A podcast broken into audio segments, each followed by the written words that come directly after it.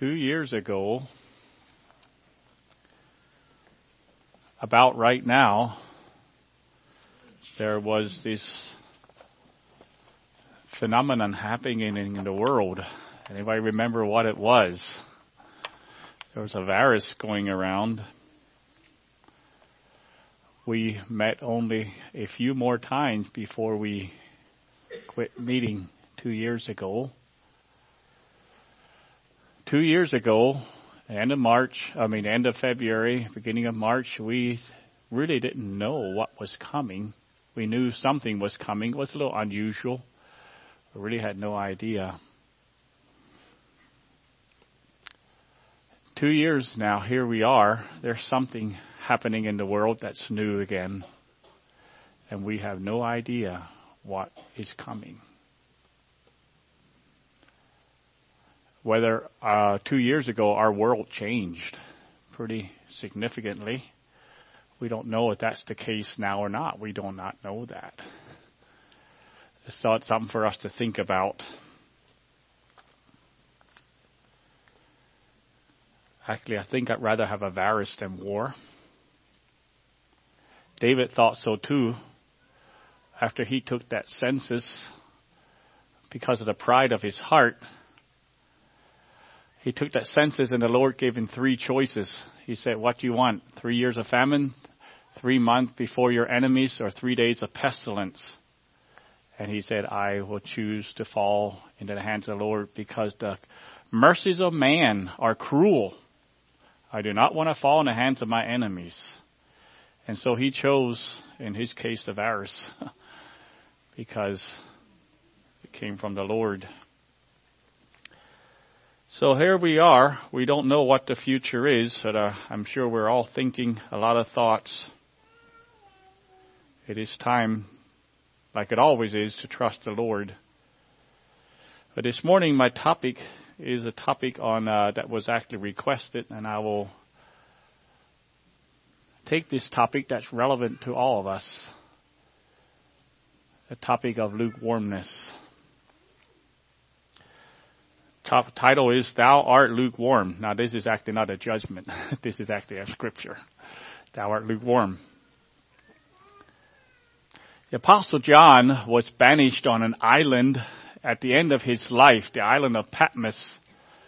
That's an island where Rome sent their political and uh, political prisoners and criminals that they didn't want to get, get rid of. They put them on this island and this island was then guarded by Roman soldiers that prevented people from leaving the island.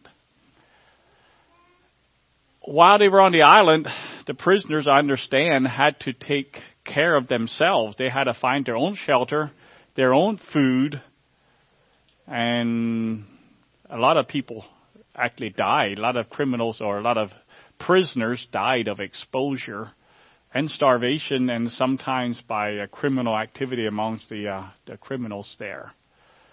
Tradition has it that the Christians at Ephesus sent supplies to John and he survived because of that. And that is the true meaning of when I was in prison, you visited me. That's actually what that, in context, what that means they provided for his needs.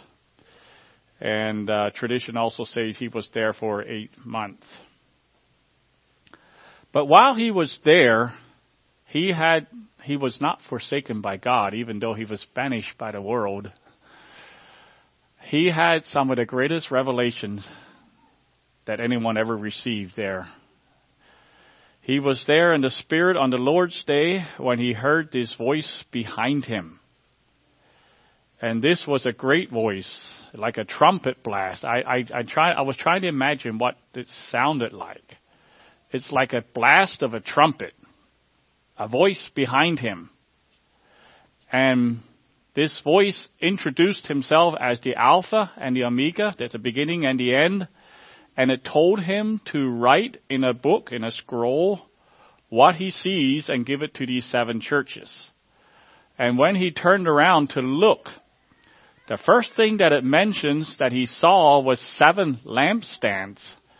And in the middle of those seven lampstands was this majestic, majestic, awesome being that John called the Son of Man.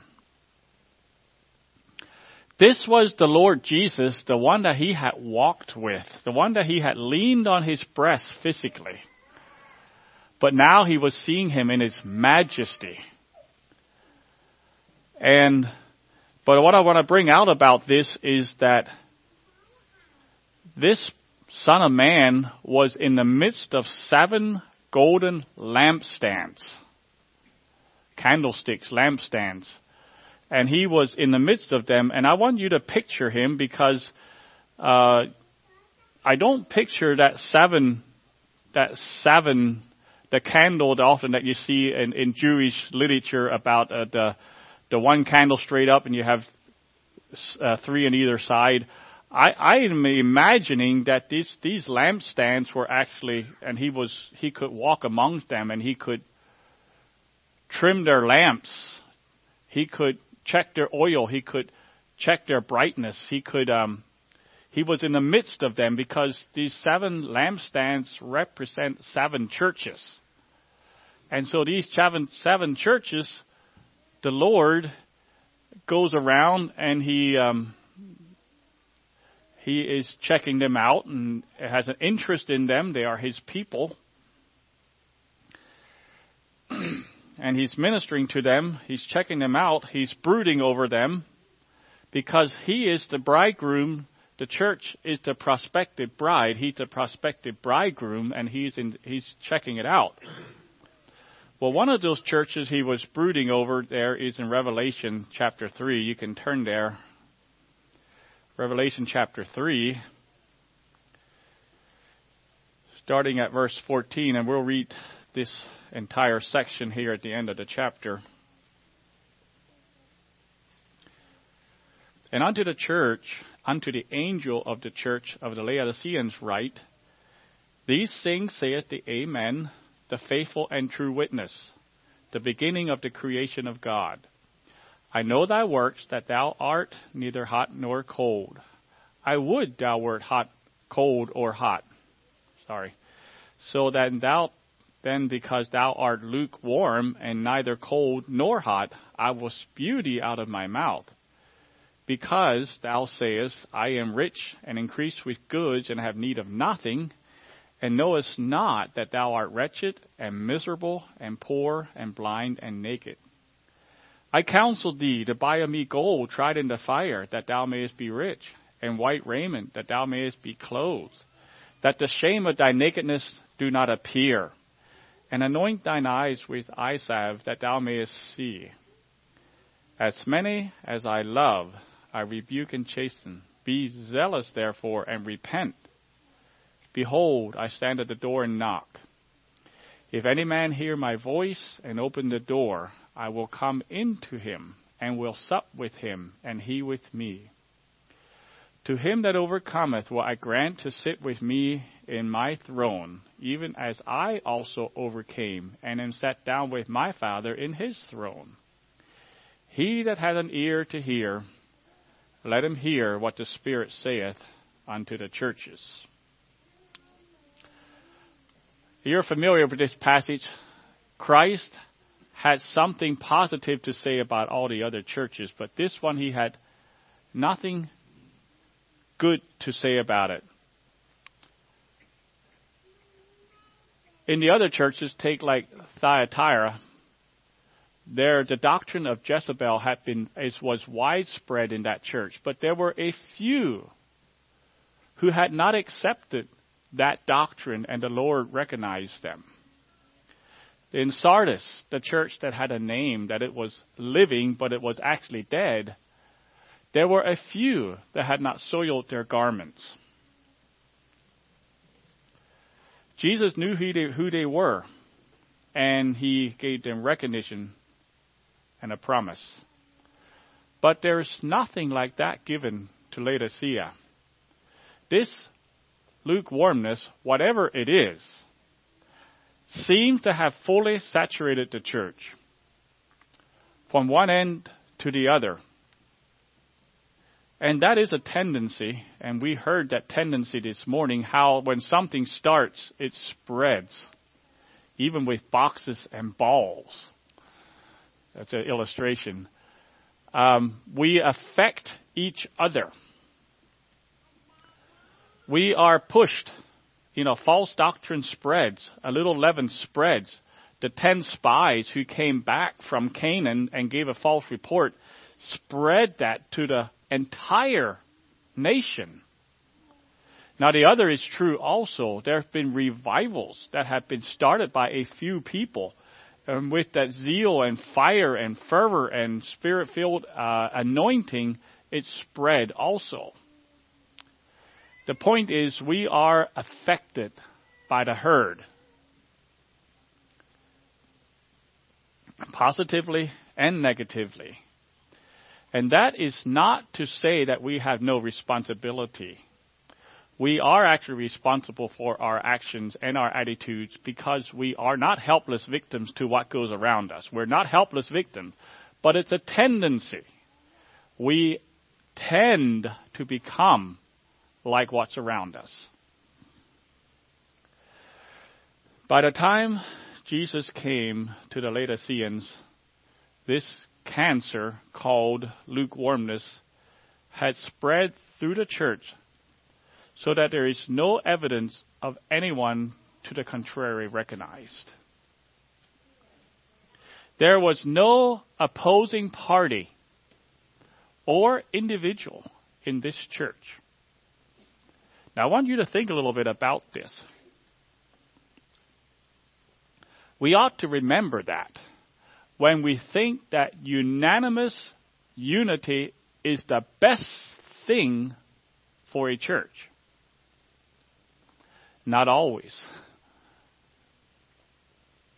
Sometimes a contrary voice is the lifeline of a church. This church no longer had that voice, that influence, a contrary voice when the church was at a bad place and has no prophet, then there's nothing good there anymore. So the Lord came to this light, this lampstand, this church. He came to this lamp and he evaluated it and it sickened him. it repulsed him. It's actually a statement that we can use that I hear around our home a little more than I like. That's disgusting.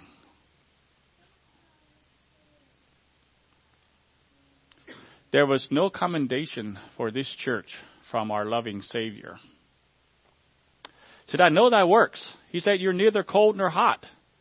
You're lukewarm. I wish you were cold or hot. And Jesus prefers coldness and hotness over lukewarmness. Now here's a little bit of a dilemma, a problem. Can Jesus really wish for someone to be cold? I mean, the Lord, He paid such a price for everyone, and it's very clear that the Lord desires all to be saved. Can he actually wish for someone to be cold? He said, I wish you were cold or hot. Well, this dilemma has caused some people to think, well, in Ephesus, uh, not Ephesus, in Laodicea, not that far away, there were hot springs, and the hot springs were very refreshing. They were rejuvenating. And what people bathed in them to, you know, what do they call that? Um, purge themselves and things like that to get the benefits, health benefits from it. And then you have cold water from a well. They're both refreshing, right? So some people thought, well, cold and hot are both good. But I don't think so. I don't think that's correct. Uh, Matthew 27, uh, Matthew 4, 24, verse 7. And Jesus talking there in Matthew 24, and he says, And because iniquity shall abound, the love of many shall wax cold. Cold is a bad thing. Cold is not good. So, how do we explain that Jesus would rather have people cold? Well, in 2 Peter, in 2 Peter, there's a few verses here. You don't have to turn here. We'll, we'll look at some other scriptures a little later. But in chapter, in 2 Peter chapter 2, 20 and 21, he's, Peter is talking about those that are deceived by false prophets. Christians who were deceived by false prophets who promised liberty but were actually bringing bondage. And uh, this is what it says there.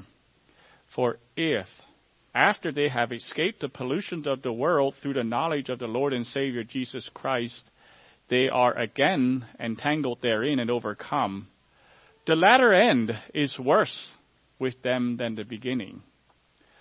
For it had been better for them to not have known the way of righteousness than after they had known it to turn from the holy commandments delivered unto them. Basically, he's saying it's better if they would have remained cold.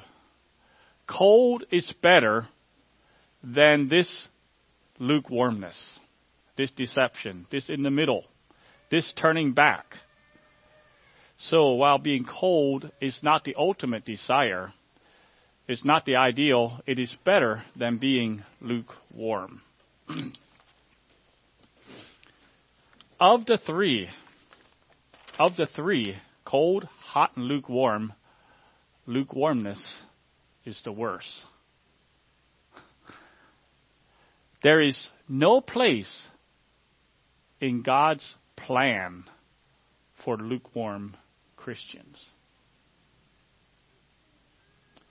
So, what is this thing called lukewarmness? A lukewarmness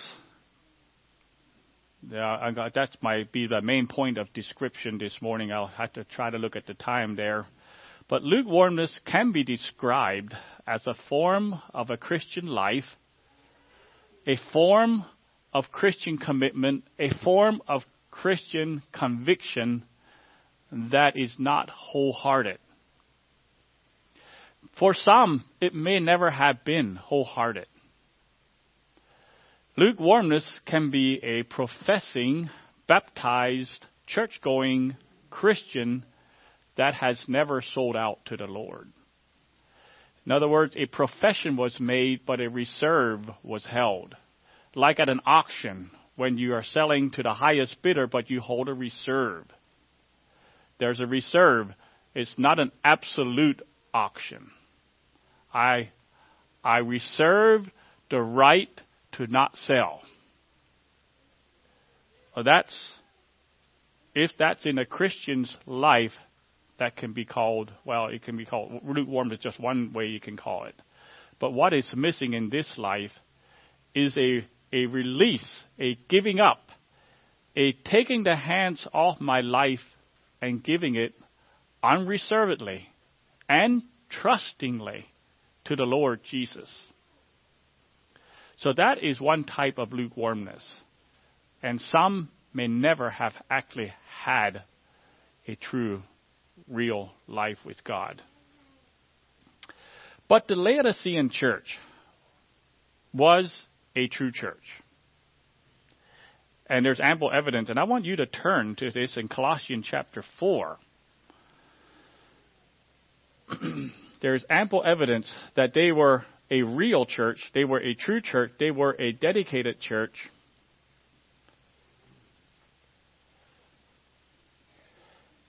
Chapter 4 of Colossians, starting at verse 12. Epaphras, who is one of you, a servant of Christ, saluteth you, always laboring, laboring fervently for you in prayers, that ye may stand perfect and complete in all the will of God. For I bear him record that he has a great zeal for you and them that are in Laodicea. First reference of the church here. And them in Hierapolis. Luke, the beloved physician, and Demas greet you. Salute the brethren which are in Laodicea. Salute the brethren that are in Laodicea. There they are. And Nymphas, and the church which is in his house. And when this epistle is read among you, cause that it also be read in the church of the Laodiceans. and that ye likewise read the epistle from Laodicea. Now, that epistle from Laodicea has generated a lot of discussion. What is that epistle? Was there a lost letter? Was there a letter that, that he that Paul wrote to Laodiceans and it got lost, or was that actually something? It was well, that was actually the the circular letter of the Ephesians, and it happened to be at Laodicea at the time. And then when it comes over, it's just, it's a circular letter. Well, we don't know. But Laodicea was a godly church, about ten miles from Colossae, a hundred miles east of Ephesus. Epaphras, this man that he's talking about, founded the Colossian church, and he might have founded the Laodicean church. But now it's 35, 40 years later. We have a godly church founded by a godly leader, and this church is receiving the very first inspired letters almost directly from the Apostle Paul and you ask the question, what could possibly go wrong? This church. Well, I tell you what can go wrong. They had a lot of wealth. For one thing, Laodicea was an extraordinarily wealthy city. Um, they came from, they had a lot of natural resources. They had banking, they had trade, the place where it was at. When an earthquake devastated the area, and a lot of the cities faced a lot of destruction. Rome, which is far away, I don't know, 400 miles away, I don't know, um, offered help to rebuild after the earthquake. And uh, a lot of the other cities accepted that help, but Laodicea that "No, we don't need help," and they just rebuilt themselves from their own from their own resources. So, so it had wealth, and because they had wealth, they had a lot of self sufficiency. They can deal with their own issues. We can handle our own problems. Thank you. And this worldly attitude, surprise, surprise, entered the church. Wealth, self sufficiency, we can handle our own problems. We're just fine. And this situation developed into complacency. We are the good spot. I am rich. I'm increased with good. I have need of nothing. That's where they were at. This Christianity is mixed. It has lost its clarity, its enthusiasm, its Christ centered zeal.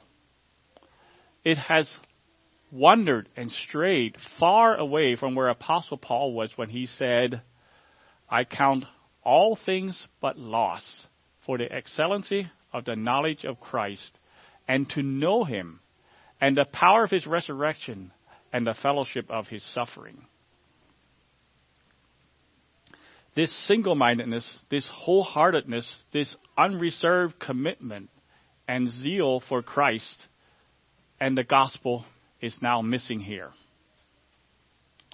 Could it be at the Laodicean church service, at the service when they gathered together, that they were thinking more about their bank accounts than they were about their heavenly crown jewels? Like Amos, when he dealt with the professed people of God, Amos dealt with the Israelites which were not doing well.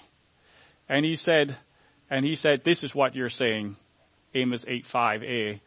When would a new moon be gone, that we may sell corn, and a Sabbath, that we may go send forth wheat?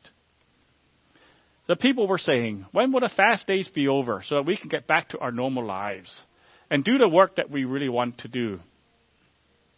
When will church be over so I can go to my leisure or my recreation or to my or next yeah to my work? It's this little heart, this little passion for the things of God.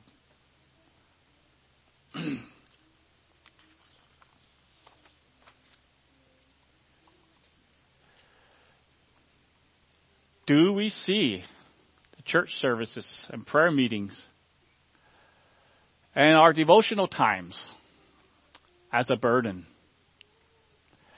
Are they in the way of your real life?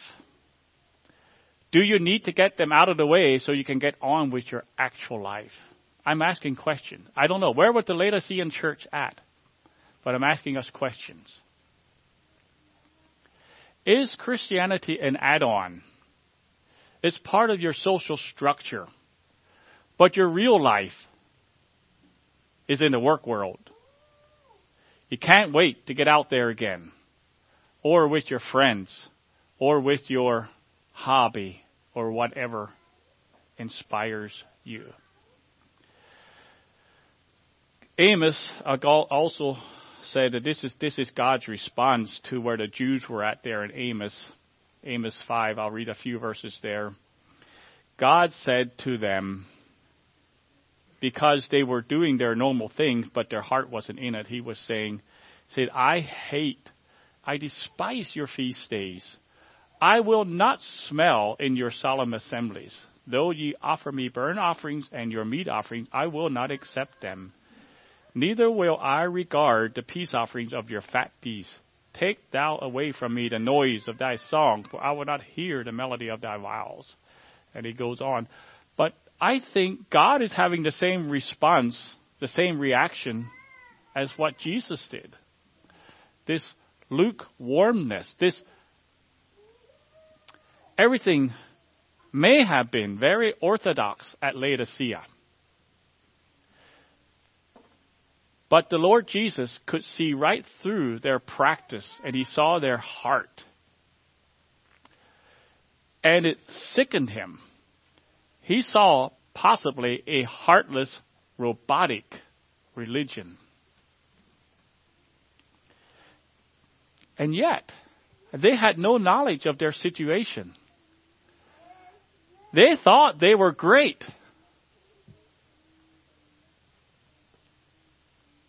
But the Lord saw their external activity, but He saw their internal reality. And He said, You're a sham. He said, You're a pretend. You're playing church. You're a hypocrite.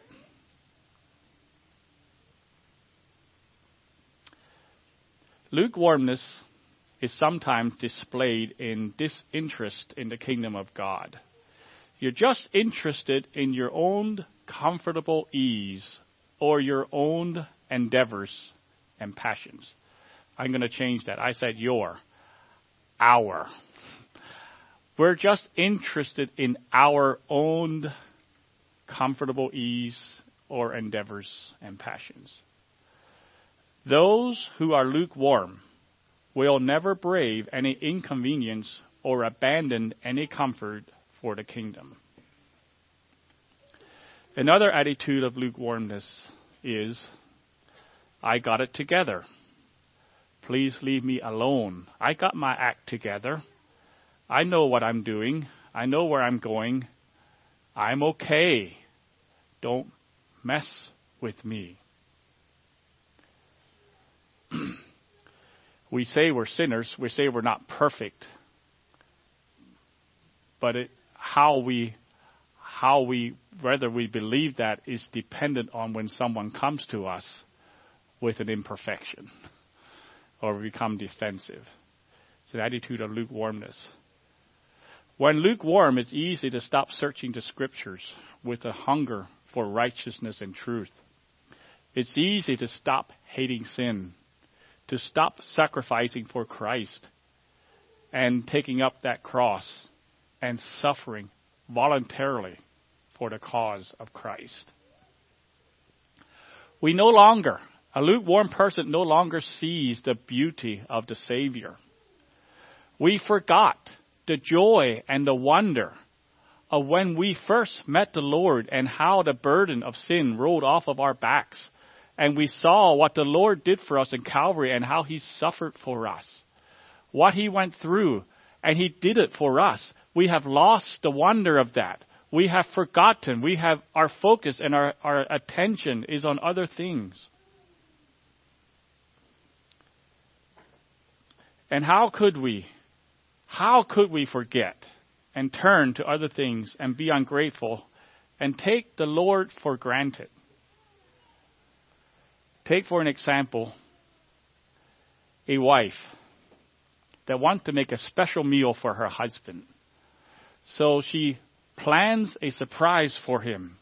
She gets the children, babysits the children, she makes a special meal. He's at work. She does all this candlelight supper and she makes his favorite food. And he comes home and he eats it like she would have made beans and rice. And then he goes over in the living room and does his normal thing. And that would be an insult. That would be very disappointing. But how is it when we do that to the Lord? We take Him for granted and we lose the wonder because He gave us more than a candlelight supper, even though that's a blessing.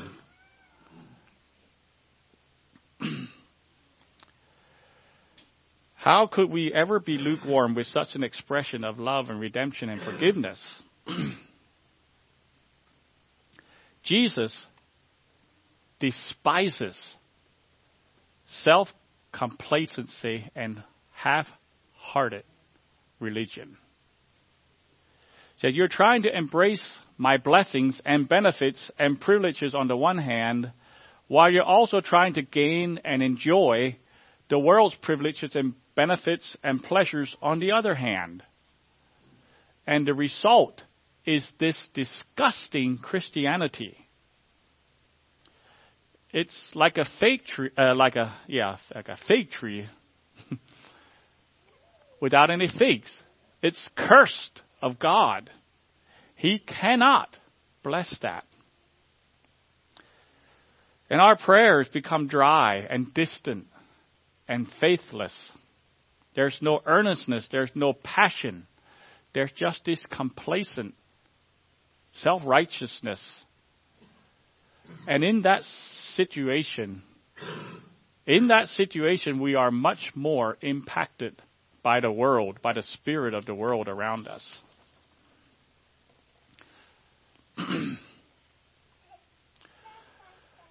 as, as a Christian, we cannot be associated with certain things. There's a certain ideal that is expected of us from unbelievers. I don't know if you interact with unbelievers, but there are certain things that they expect. They wouldn't expect you to use certain language. They wouldn't expect you to be money hungry, or to cheat, or to be dishonest, or to be conniving.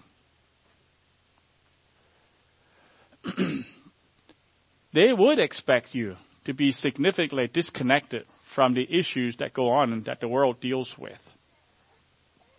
The man on the street does not understand that flesh and spirit dichotomy that we deal with. He may not understand it at all.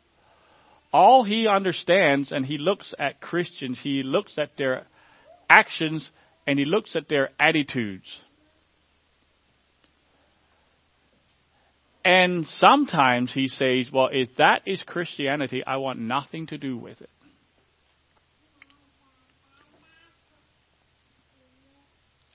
Lukewarmness will pull us world way. It will, it will allow us to be pulled that way. When I was a boy, we had a blacksmith shop in our area, and I went up there many a time and watched the blacksmith. And he had a horse to shoe, he would turn on that fan at the coals there on the hearth there. He'd turn on that fan. That's what you called a bellows years ago. you got to get air in there to make that thing hot. And he'd take that, he'd put that horseshoe in there, and he let it there till it was glowing. And it was glowing hot. He pulled it out with the tongs and he could put it on the anvil and he could hammer it and shape it to where he wants it, the shape he wants it. Now, what do you need to do with an iron no, what happens to an iron is you just let it set on a table. It, it becomes more like the environment it is around. You just take that red hot metal and put it on a table and let it set there. And the worldly environment has an effect on it. And in time, there won't be a discernible difference between that glowing hot piece of metal that used to be glowing hot, no discernible difference between that and its environment. That is the destiny of every person, every Christian who does not stay in the fire. The purifying fire of the Holy Spirit, of a walk with God, of a of obedience to the Spirit of God as He prompts us. If you do not stay in the fire of the Spirit of God, you will cool off. It is a given. It's the automatic thing that happens. It, the environment that you, if you do not stay in that environment, this will happen. We are lukewarmed by our culture. The winds of the world cool us down continually. Some stay just close enough to the fire to get a little bit of heat, but they are close enough to the world to stay cooled down. That's called lukewarm.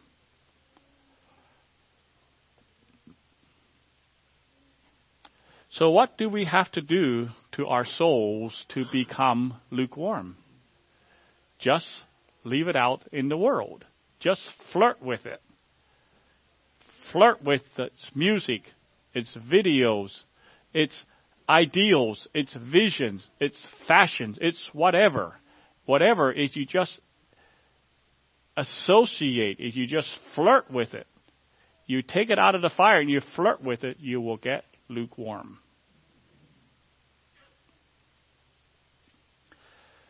Maclaren a commentator of the mid 1800s said this. He talked about being worn down against the flow. He said this in the mid 1800s, and it's it's it's so relevant for today. He said, "We live in an unbelieving world." And we live in an environment where many professing Christians are leaving the certain and plain truths of Scripture. Mid 1800s.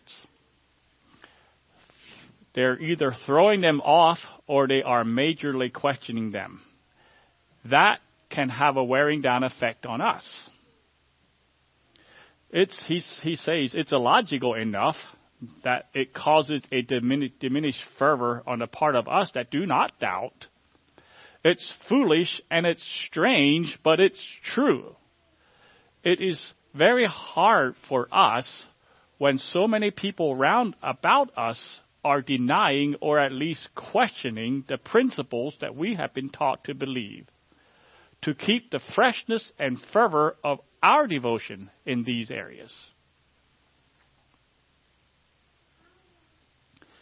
Just as it is very difficult for a man to keep up the warmth of his body in the midst of some creeping mist that enwraps everything, so with us, the presence, the atmosphere of doubt, depresses the vitality and the vigor of the Christian church. Where, where it does not, those, that part of the church, where it does not intensify its faith and make it cleave more desperately to the things that are questioned, of course, by others. So, it's, it, it, he, he's pointing out basically a why. Uh, the environment that we are in, the questioning the, the things that we a lot of things, we're unusual. We believe a lot of things that generally society doesn't believe anymore. Uh, general Christian, Christianity doesn't. And if we don't remain in the fire, we will go the other way. That's what he's saying. It has, it has that effect. If you don't stir up the fire, you will cool down and you will join them.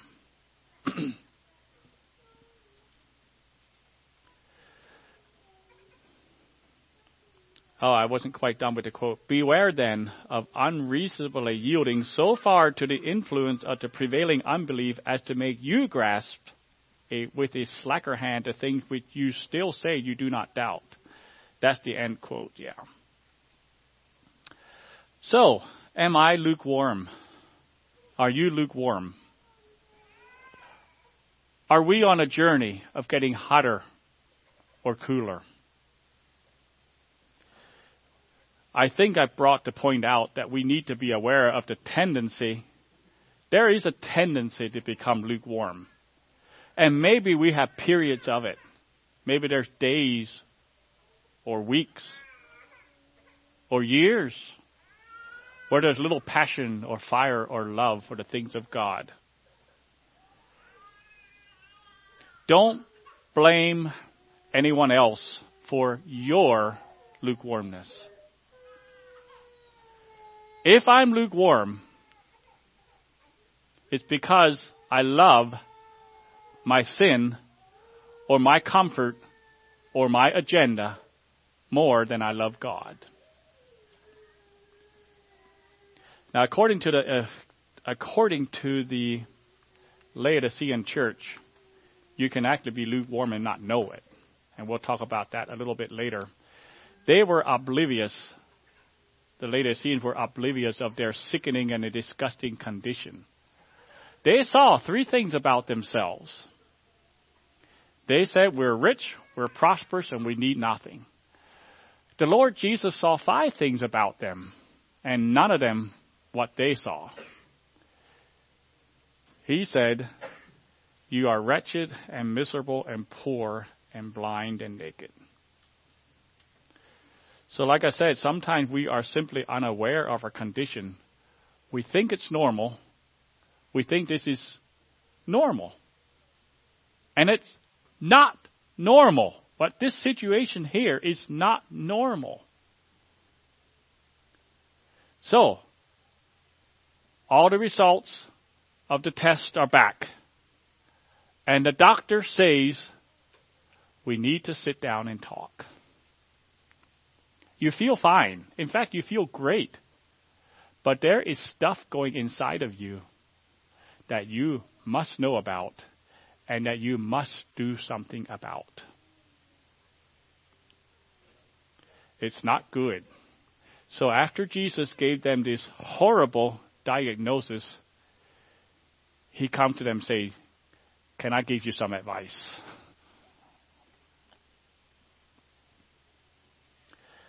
He said, I counsel thee to buy of me gold tried in the fire, that thou mayest be rich, and white raiment, that thou mayest be clothed, that the shame of thy nakedness do not appear, and anoint thine eyes with eye salve, that thou mayest see. Now, to buy means to exchange something with for something else. You exchange with someone. You, when you buy, you are exchanging. You're giving something and receiving something. so the Lord Jesus could be saying, bring your artificial Christianity and your temporal riches that you have and exchange it for the real thing. Exchange your self righteousness, which they clearly had, for my righteousness, which comes by faith. Exchange your willfulness for my will. Exchange your sin and your agenda for my holiness. Exchange your complacency for my zeal. Buy of me, the Lord said. I have everything you need and everything you really want. If you exchange with me, I'll take your poverty and I'll take your blindness and I'll take your nakedness and I'll give you true riches. Just lose your ability to make fine clothing and buy clothing from me which is clean and pure and white and holy. Give me your gold and I will give you eternal treasures in heaven. So he says, buy of me. He says, as many as I love, I rebuke and chasten. Be zealous therefore and repent. Those I love, I rebuke and chasten. I'd like to speak here a little bit about rebuking and chastening. There has many a young person left the home that had reproof and discipline in it because the parents loved the child and the child needed some correction. And instead of responding to it, the child reacts to it. The world often calls rebuke and chastening abusive. And the child or the teenager believes the world and they believe that they may be in an abusive situation. And sometimes those that rescue those that get out think they are helping someone out of an abusive situation. Now there are abusive situations. But the point I want to bring out this morning is most of our homes, by a good, sex, good segment of the world, would be considered abusive. I remember in Romania when they had the orphanage there, and that's in that book. Well, I don't know if it's in the book, but I, I remember hearing about it. They, the government, uh, they almost shut down the orphanage because they would not allow the children to watch television. And the government said this is abusive, this is cultic, this is whatever. I don't know what words they used. Why did they withhold that from the children? Because they loved them. Churches are sometimes called abusive when they hold to truthful standards, when they confront people about their sin. I remember reading about a church in the South where there was a woman, a member of the church, a, a church, that still practiced discipline. And this woman got in an adulterous relationship. And they went through the process of trying to redeem her and they, they couldn't. They, she, she, she was, and so they did. They brought it to the church and they, um, publicized her sin, like Matthew 18 says. And this woman was furious. Said that was that is privacy. My privacy was violated. And she sued the church for violating her privacy. So some things that some people say are abusive are not. Rebuke and discipline usually don't feel good. But from the heart of Jesus, it comes from a heart of love. It comes from the heart of sadness. And a heart that a sadness of what has been lost in that relationship. The Lord Jesus comes and he comes with counsel. He, he is yearning for a restoration of what they usually had, with that church was a vibrant church, when that person was a vibrant person. And he's yearning for that again. That is why he said, I rebuke and chasten because I want what is, has been lost. Be zealous, therefore. if this is you, if this is me, if, if, if this has spoken to you, if the shoe fits you, this morning. It's, is it okay to get agitated just a little bit? Be zealous. Maybe it's okay to be agitated a lot. If the shoe fits, then get agitated a little bit about it. You know, the world is often more zealous about their empty agenda than Christians are about the kingdom of God eternal kingdom. So be zealous, therefore, and repent.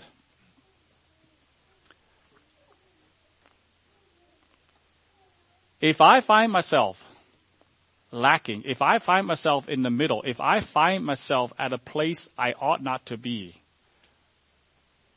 there's only one right thing to do. Only one. That is to repent. Because the Lord Jesus has no place for lukewarmness. There's no blessing there. There's no, it makes him sick. And we cannot be neutral. We, we, we need to be sold out somewhere. Either sold out to the world or sold out to the Lord. So, what is it? What is it that keeps me from being sold out to the Lord? You know, that's always what idolatry is forsaking God for something else. God is a jealous God, and He will not share the throne of our heart with someone else, with a rival. Whatever, whatever it is, whatever it is in our lives that is keeping us from a wholehearted surrender to the Lord, whatever it is, we need to deal with it. That idol, if we want God. Repentance, an humble awareness of sin, a clear recognition of past shortcomings, and then an abhorrence of those things, and joined with that, a resolute purpose of mind and heart to begin a new course. You, it's, it's a recognition of the shortcomings and an abhorrence of it and then a resolve to go a different direction. That's what repentance is. And we have need of new beginnings. Remember Abraham. He, he had Bethel. He built an altar. Then he went down to Egypt when that famine. And then when he came back from Egypt, he came to that same place and he built an altar again. It was a new beginning. There was what we would think, it doesn't actually say that in the scripture, but it's sort of reading between the lines. That was a, a low spot in Abram's life. And he came back and he made a new beginning. Sometimes that's where we find ourselves at. We need a new beginning. Don't be ashamed.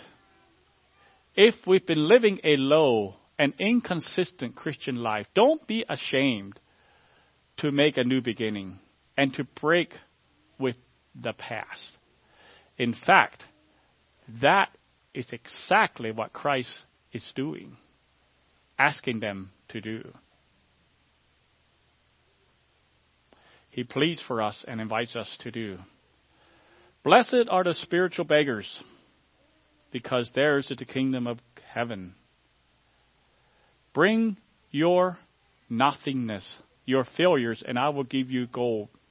Bring your nakedness, and I will clothe you. Bring your blindness, that what you couldn't see, and I will actually enable you to see it. And then, when you can see, you can see the glory of God. And He alone can help us see the spiritual world that we haven't ever seen or maybe have forgotten about. Don't compare yourself with others. So we as a church, we have more truth than other churches. So what? So what if you have more truth than other churches? When the Lord Jesus judges, He's going to judge you by His standard, not by ours. And it's only those who are sold out for Christ are the ones He desires. And He says, Behold, I stand at the door and knock. If any man open, I will come in and sup with him, and he with me. This is a promise given to the people in Laodicea. The assumption is in Laodicea they were all lukewarm. I'm not making that assumption here this morning. but the promise is only to those who recognize their lukewarmness and respond to it. Because this lukewarmness, we call talk about the enemy of our souls. This lukewarmness is an enemy, which we must overcome if we will persevere. To him that overcometh, I will grant to sit with me in my throne, even as I also overcame and I sat down at my Father and his throne. And I was meditating on this. I was, I was really amazed. The Lord reserves the greatest promise to the most abhorrent church. See, all the other churches receive promise for overcomers. The other promise is, uh, and I'll read them here the right to eat from the tree of life. That's a wonderful promise. The crown of life, the hidden manna, the authority over nations, to be dressed in white, a pillar in the temple. Wonderful, wonderful promises to overcomers.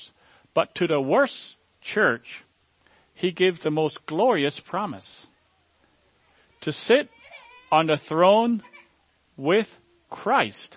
Can you get any higher than that? The highest promise. It surpasses the others. But I want us to recognize we are just following the Lord because what does it say? Even as I also overcame, the Lord Jesus overcame, and he is set down with my Father on his throne. All we are doing is following the Lord Jesus. He overcame and he's sitting down on his Father's throne.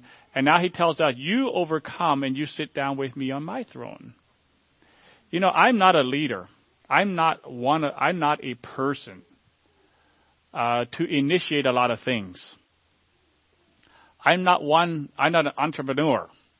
I don't think things up and then walk your way through and through obstacles. I'm not that kind of person. I am a follower. Well, that's all the Lord is asking us to do is to follow Him. Follow His example. With the same dedication. He's the leader. We are followers. With the same dedication that He followed the Father's will. This is the same dedication that we shall follow Him as well. And that is actually the clear, true answer to lukewarmness. Follow Jesus as he followed his Father.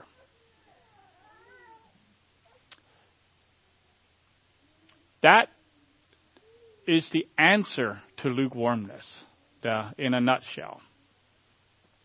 I didn't read this book. I, uh, it's uh, some kind of a novel about Chinese Christians and I don't know all the details, but it appears to me like a an American businessman wanted to help a certain pastor in China that was imprisoned, and he wanted to assist him in whatever way he could through the government or whatever. And so he came from the United States and went to China. And while he was in China and is interacting with his pastor, he gets thoroughly converted.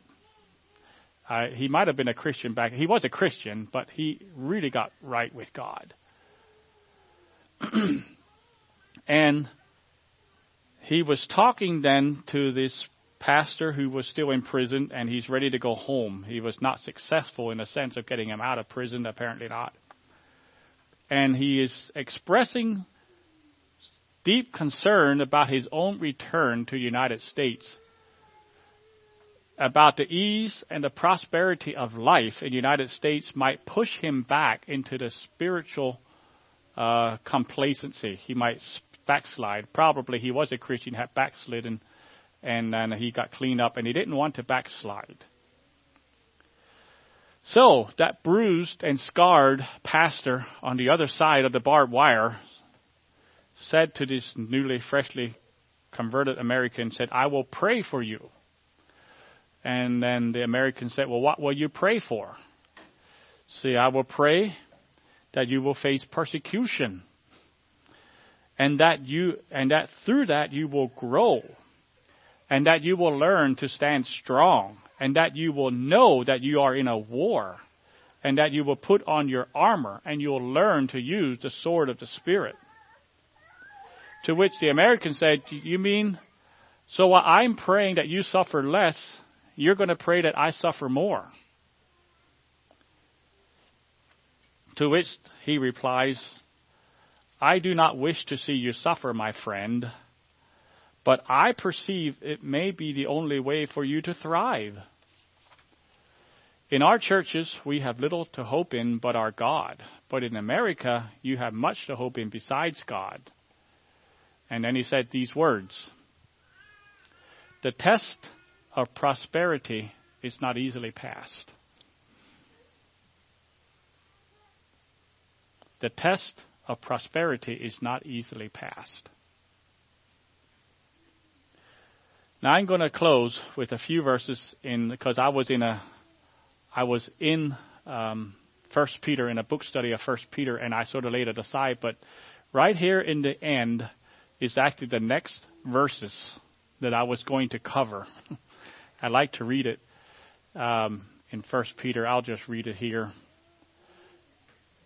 Peter was writing to a suffering church, and he says in verse seven that the trial of your faith, be much more precious than of gold that perishes, though it be tried with fire, might be found unto praise and honor and glory at the appearing of Jesus Christ, whom, having not seeing ye love, in whom, though now ye see him not, yet believing, ye rejoice with joy unspeakable and full of glory receiving the end of your faith, even the salvation of your souls.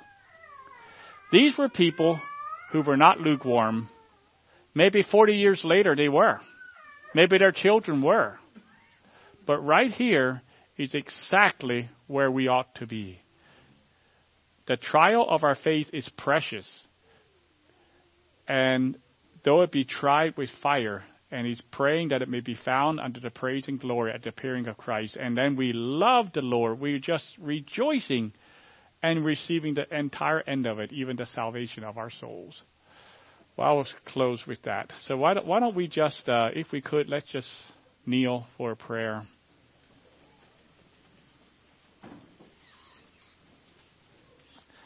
Lord Jesus, we thank you this morning that you love us so much to Show us in your word what you love and what your heart is. You show us what you hate and you tell us what to do about it. And Lord, as I think of us this morning and various places and various situations that we find ourselves in, I pray, Lord, you take these words out of your scripture as they were spoken, Lord, and help us, each one of us, to examine our own hearts. Lord, I pray for each one of us that we would receive the end of our faith, even the salvation of our souls. Lord, I pray that you would be precious and dear to each one of us. Lord, I pray that we could rejoice with joy unspeakable and full of glory daily, even in the midst of trial. Lord, whatever is keeping us from that, I pray you'd help us to identify it and to remove it and to come in, in according to your your uh, direction and counsel to buy those things which are really precious and really enduring. Lord, I pray, pray for each one of us. Pray you would uh, guide us as a church and as individuals. Pray, Lord, in Jesus' name. Amen.